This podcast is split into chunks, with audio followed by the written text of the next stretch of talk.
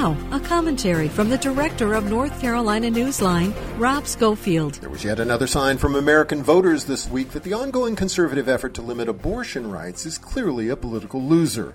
At issue was a constitutional amendment hastily concocted by the state of Ohio's Republican legislature that would have dramatically increased the requirements for and the vote necessary to approve future amendments. The measure was advanced in hopes of blocking a proposal that will be on this November's ballot to guarantee abortion rights. Sensing they're likely to lose that vote, abortion opponents got this week's amendment on the ballot in hopes of altering the rules so that the November initiative would need approval by 60% of voters to pass rather than a simple majority. Thankfully and not surprisingly, voters saw through the scheme and soundly defeated it by a large margin.